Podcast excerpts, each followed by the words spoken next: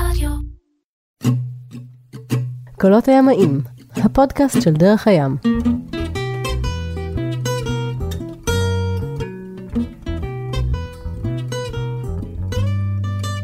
פרק שלישי, דן דן ברייטה, אה, קולות הימאים, אמ, איפה אנחנו? אנחנו כרגע יצאנו, אנחנו בדרך לאיסטר איילנד. בדרך לאיי הפסחא.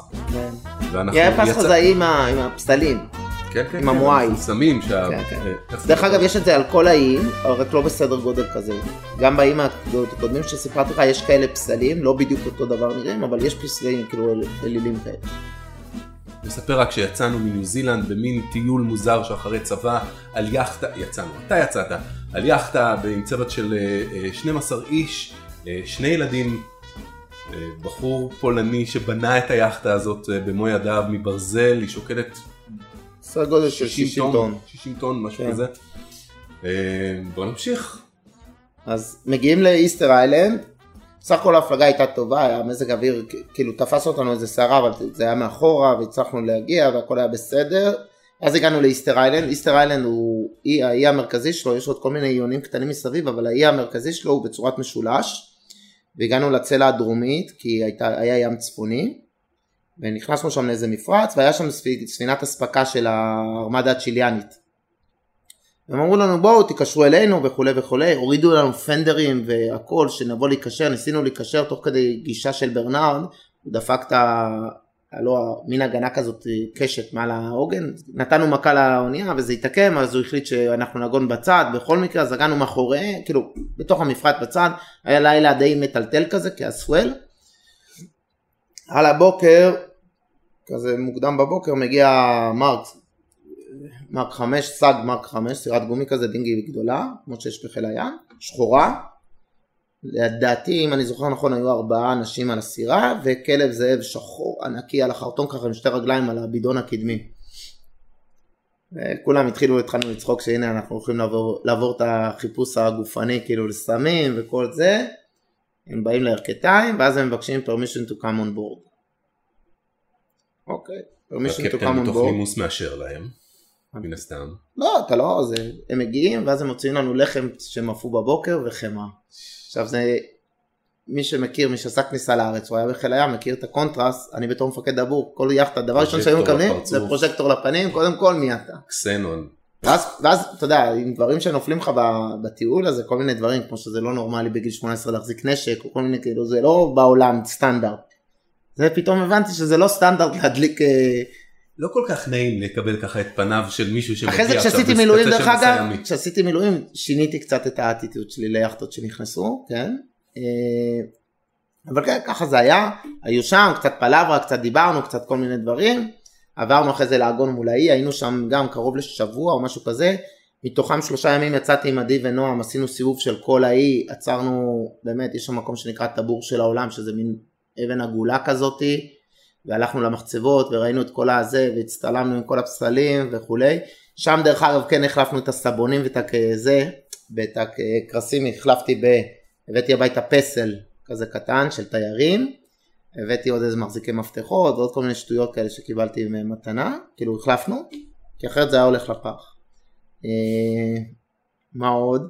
היה שם, זה בעיקר, אה, מה שמאוד היה משנה, האי עצמו מאוד מאוד יקר, ומאוד לא אוהבים תיירים. ברגע שאתה אומר שהגעת ביאכטה ולא במטוס, יש טיסות מצ'ילה, כל האטיטיוד משתנה. כשאתה היית הולך לדואר ואומר, כאילו שואלים אותך איפה אתה, אתה אומר ביאכטה, פתאום כולם נחמדים. אחרת הם ממש ממש לא אהבו בזמנו, לא יודע, עוד פעם היום, אח שלי, אני יודע שם. התיירים הנצלנים. העשירים, בדרך כלל העשירים באים לראות את הפסלים שלהם ואת זה, זה מעניין להם וזה, ועוד פעם גם שם. ולעשן בדיוק, גם שם היה פול weed, כאילו כל אחד מגדל בבית, זה כאילו אסור, כי זה חלק מצ'ילה, אבל החוקים לא מצליחים לעבור את האלפיים מייל לשם. בעצם איי הפסחא הם בשליטת צ'ילה. צ'ילה, כן, שרחוקה משם רחוק. קרוב לאלפיים מייל, כן. בכל מקרה, אה, אלפיים, לא, אלפיים קילומטר. בכל מקרה היינו שם, עשינו את הטיול מסביב, באמת באמת עם אוהלים, לקחנו אוהלים, באמת ירדנו מהסירה לשלושה ימים שזה היה מגניב להיות גם בלי אנשים. זה הגל לגלישה הכי יפה שראיתי בחיים שלי. זה סואל שנכנס מאלפי מיילים ונשבר שם על הריף. ו... הם יוצאים עם... פיריוד של 20 שניות, כזה כן, מין? גלים ארוכים וצינורות יפ... לא, לא ענקיים כמו של הוואי וזה, אבל פשוט גל יפהפה, באמת יפה, ארוך בטירוף, אתה רואה אנשים עולים על, ר- על גל והם יוצאים עם הכנוש שלהם הטרדישיונל הזה, עם הזה בצד, באמת מאוד מאוד יפה, מאוד כיף, אוכלים טוב, שותים טוב. אה, סיימנו את זה, את איסטר איילנד, והפלגנו לכיוון עוד פעם צ'ילה, מתחילים לרדת בקווי רוחב, עוד פעם מתחיל להיות קר, ימים יותר קצרים, מתחילים להתלבש חם, זה מבאס, כאילו מלהיות עם אה, בגד ים ובלי חולצה, שזה קורה כשאתם באזור פיטקר, או אפילו... כן, אפילו כל לפני. הדרך, כל ה... כל... זה מבאס, זה מבאס נורא, נורא נורא, אני זוכר איזה מבאס זה היה לקום למשמרת ולהתחיל להתלבש ולהתלבש. אתה שם שלוש וארבע שכבות, ו... ובשלב קר. כזה של חצייה כל כך ארוכה, דיברנו בערך שלושה חודשים זה לקח, קצת יותר אפילו, אמ, ההתקרבות ליבשה היא משהו שאתה כבר מייחל לו, או שאתה אומר בואנה הלוואי שזה ימשיך לנצח? זה, זה כבר הופך אמביוולנטי, להיות מסע כזה שאתה רוצה כבר שהוא... זה אמביוולנטי, זה דבר ראשון, יש יעד, אז אתה יודע לאן אתה מגיע, שתיים זה באמת, אתה לא לבד, אתה לא שולט, בגלל שאתה חלק מצוות, אז כן, אתה, אתה נורא רוצה לראות את האיים האלה. זה לא יעד שאתה מגיע בשביל היעד, אתה רוצה לראות את היעד הזה, אמרת קודם, באחד הפרקים הקודמים, national geographic, זה, ה- זה ממש ככה, זה ממש הרגשנו ככה, זה גם הכניסה היא מאוד יפה, אין בעיה על האי. מצד שני אין לך בעיה לחיות על היאכטה. כאילו הזמן עובר, הכל בסדר. לא סיפרתי לך מלא דברים כמו, עכשיו אני נזכר, כמו מה קורה כשמגיע כאילו סקוול כזה עם גשם וזה, אבל נשאיר חלק, חלק מהדברים, מקלחות של סקוולים. אבל עוד פעם, גם לא סיפרת ואנחנו נשאיר את זה לפרק שנקליט בפעם אחרת, על לחצות את האטלנטי יותר מפעם אחת, ועוד כל מיני דברים. כן. לא משנה, נחזור לסיפורנו מה שנקרא. אבל זה נורא מבאס, לעבור מחום לקום, ואז אתה מבין שבעצם ההגירה למקומות קרים היא באמת כנראה קשה מאוד. כי נורא קל לעבור למקומות החמים, למקומות הקרים זה בלתי נסבל. והגענו, היינו בדרך לפוארטו מונט, והבנו שהולך להיות מאוד קר, בדרך עצרנו, פוארטו מונט זה בצ'ילה. בדרום צ'ילה, דרום צ'ילה. ואנחנו כבר לקראת אוגוסט, יולי אנחנו, זה חורף. הגענו למקום שנקרא ארכיפלג חואן פרננדס, רובינזון קרוזו, זה המון המון איים, כבר מאוד קר. למה רובינסון קרוזו? הסיפור הוא, מי שמכיר את הסיפור על רובינזון קרוזו, מי שכ... הוא מבוסס על סיפור של רופא סקוטי, שהיה באוניות של ציד של כלבי ים, שקראו לו אלכסנדר סלקירק, והוא אמר, רב עם הרב חובל, אמר לו, מספיק, תשאיר אותי פה. ככה הוא השאיר אותו, הוא השאיר אותו באחד האיים שם, שיש מלא כלבי ים, והוא אמר, כשתבוא ספינה אחרת אני, אני אכנס. וככה הוא נשאר שם. זה הסיפור של רובינזון קרוזו, זה הבסיס לרובינזון קרוזו. באמת הוא נשאר שם והיינו במערה שהוא גר בה והוא כל יום היה עולה למעלה לפיסטין לראות אם מגיעה האונייה וכולי וכולי. הגענו שם, יש להם לובסטרים נהדרים, שזה זן מאוד מאוד מיוחד שלהם, בלי צפתות ומשהו מטורף. אה, זה מין כפרים כאלה על, של בתי עץ שפחות רואים במקומות אחרים, שלא ראינו בד לפני זה, עם המון המון בוץ, כאילו האדמה כבר הייתה רטובה והם מתמחים אמרתי לך בלובסטרים, מאוד קר, הגענו שם בסירה, לקחנו את הדינגי איזה פעם למפרץ, מלא כלבי ים, תפסו אותנו, פתאום אנחנו רואים שלושה סנפירים של אורקות שבאים לצוד שם כלבי ים, כאילו. זה טבע, זה טבע, והיינו במערה והצטלמנו כאילו כמו הורדנו חולצות כמו רובינזון קרוזו כזה ועלינו את הפיסטין, כל הזמן היה מאוד מאוד מאוד מאוד נחמד, ומשם המשכנו הלאה, בדרך תפסה אותנו סערה, התחבאנו מאחורי איזה איש שאני לא זוכר כרגע את שמו, לא, אי אפשר היה לעגון, לא הצלחנו לעצור, לעגון בגלל הרוח החזקה, עכשיו זה, זה כל כך קר שזה כאילו עפים באוויר חתיכות רסס של קרח, אנחנו בבקרים היינו, היה לנו קרח על הרלינג, בסדר? זה ככה ככה קר. נטיפים. עכשיו כשאתה עושה משמרת זה ממש סיכות שעפות לך לפנים. עכשיו ניסינו לעגון לא הצלחנו לעגון ואז נקשרנו למכמורתן והיו דפיקות נוראות מהגי, מה, מהחבל כי אתה נמתח אחורה מקבל זץ כל הספינה טסה קדימה ואחורה וקדימה ואז גיליתי את הדבר המדהים שנקרא צמיג. קשרו אותנו עם צמיג שזה בעצם כמו בולם זעזועים. תקשיב חובה להפליג עם צמיג.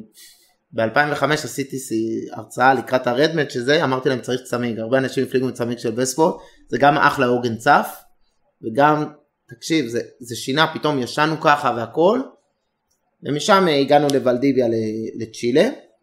נכנסנו דרך הנהר הגענו לצ'ילה. הרעיון שלי היה לרדת דרומה אבל היה כל כך קר, דרומה לפטגוניה. רצינו ללכת לטורס דל פיינה וכל האזור הזה שהגעתי אליו דרך אגב אחרי זה, אחרי אוקטובר, בנובמבר הגעתי שם, אוקטובר, סוף אוקטובר הגעתי לשם, אבל עכשיו אנחנו ביולי, אוגוסט, הגענו ב... של שיא החורף בחצי כן, הכדור האדומי. ב-15 לאוגוסט הגענו לוולדיביה.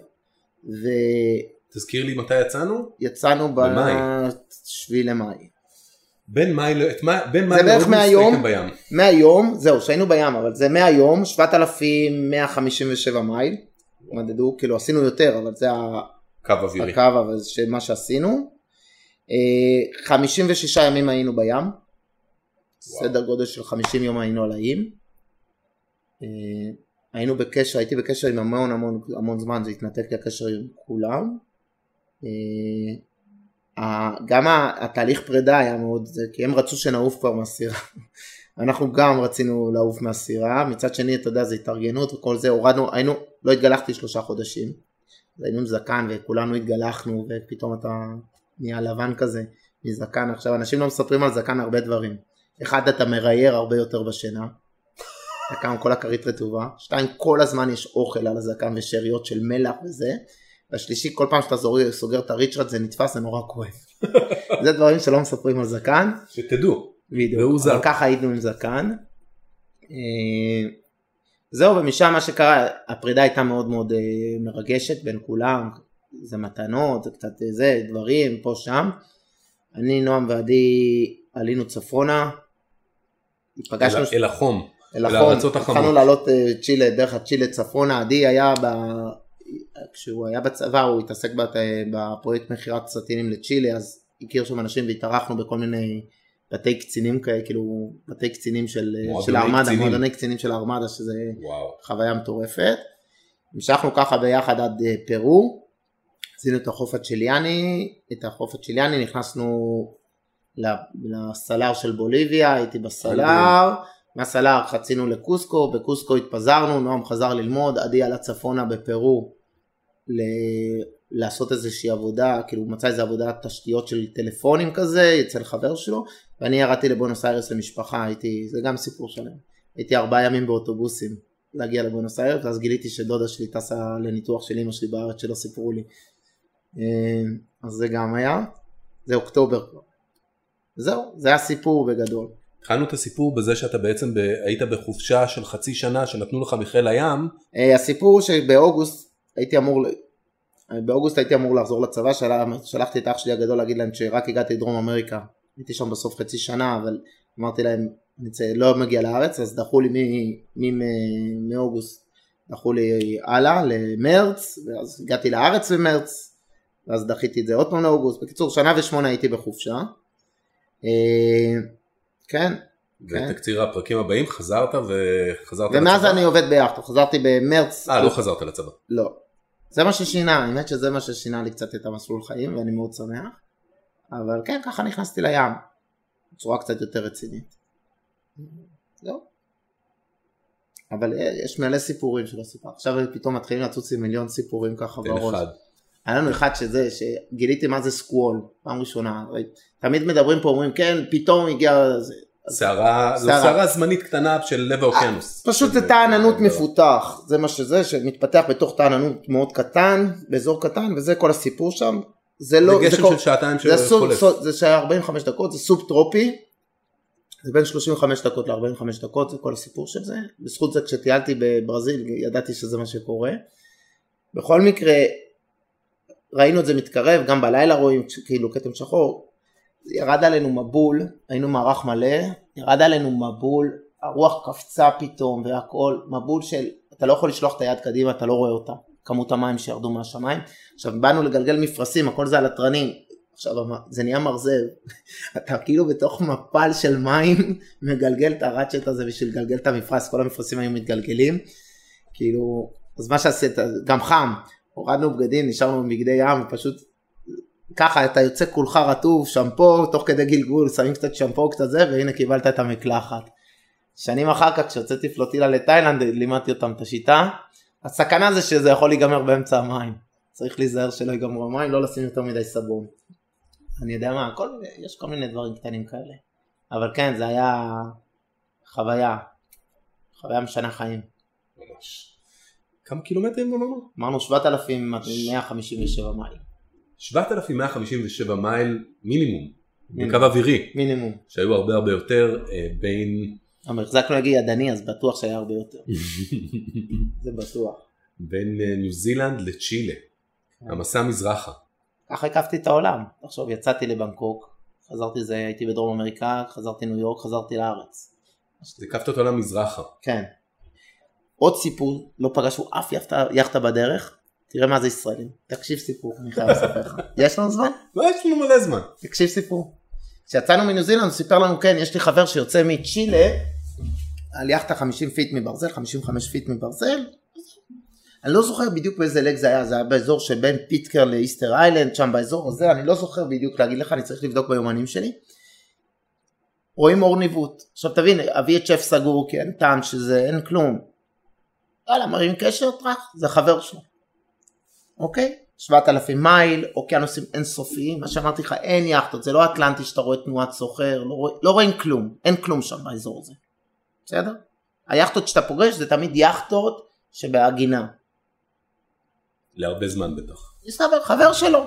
אוקיי, איך עכשיו נפגשים באמצע האוקיינוס? השיטה מאוד פשוטה, ניגשים אחד לשני, זרקנו להם חבל, אנחנו יאכטה יותר גדולה, גררנו אותה מאחורינו, שמנו מנוע ובמהירות איטית, ואת הדינגי שלחנו על, על החבל, הלוך חזור מעבירה אנשים. מגיעים אלינו, עושים ארוחת ערב, טה טה טה, טה, מסתבר אחד מהם ישראלי מהצוות. הוא מספר סיפור שהוא היה בפוארטו מונט וממעגן מיכאל, שכחתי את שמו. הוא היה בזה, ניגש אליו מישהו, אומר לו, אתה רוצה להפליג לאוסטרליה? אז הוא אומר, יאללה, מפליגים לאוסטרליה. וככה הוא עלה, כן, ככה הוא עלה. זה היה אחרי פיטקרן בטוח, כי הוא לא היה בפיטקרן, אז אני חושב שהוא חצה, לא זוכר. בכל מקרה, מסתבר הבחור ממעגן מיכאל, אח שלו עושה מילואים אצלי בפל, כאילו בפלגה שאני עשיתי. עכשיו תחשוב, כל האוקיינוס הענק הזה, 7,000 מייל, אנחנו שלושה ישראלים שבמקרה היינו ביחד, פוגשים ישראלי בלב האוקיינוס. עכשיו, כולם מסביב לא הפסיקו לצחוק עלינו, זה היה לא יאומן. גם איזה כן. מין אומה אומה ימית ומה אנחנו, ימית וכמה ישראלים יש, כמה כבר יש. כן, זה הסיפור, זה ככה פגשנו. הכי פיצוחים של ישראלים. זהו, טוב, אני בטוח שיש עוד מלא, אנחנו. נעצור כאן. זהו. דן, דן ברייטל, תודה רבה לך על אחד, מש... לא יודע, שלושה פרקים מדהימים, אה, סיפור פנטסטי, ואני בטוח שיהיו עוד. קולות הימים, הפודקאסט של דרך הים, אנחנו ניפגש בעוד סיפור ימי אוטוטו. תודה, תודה. כיף, תודה לך.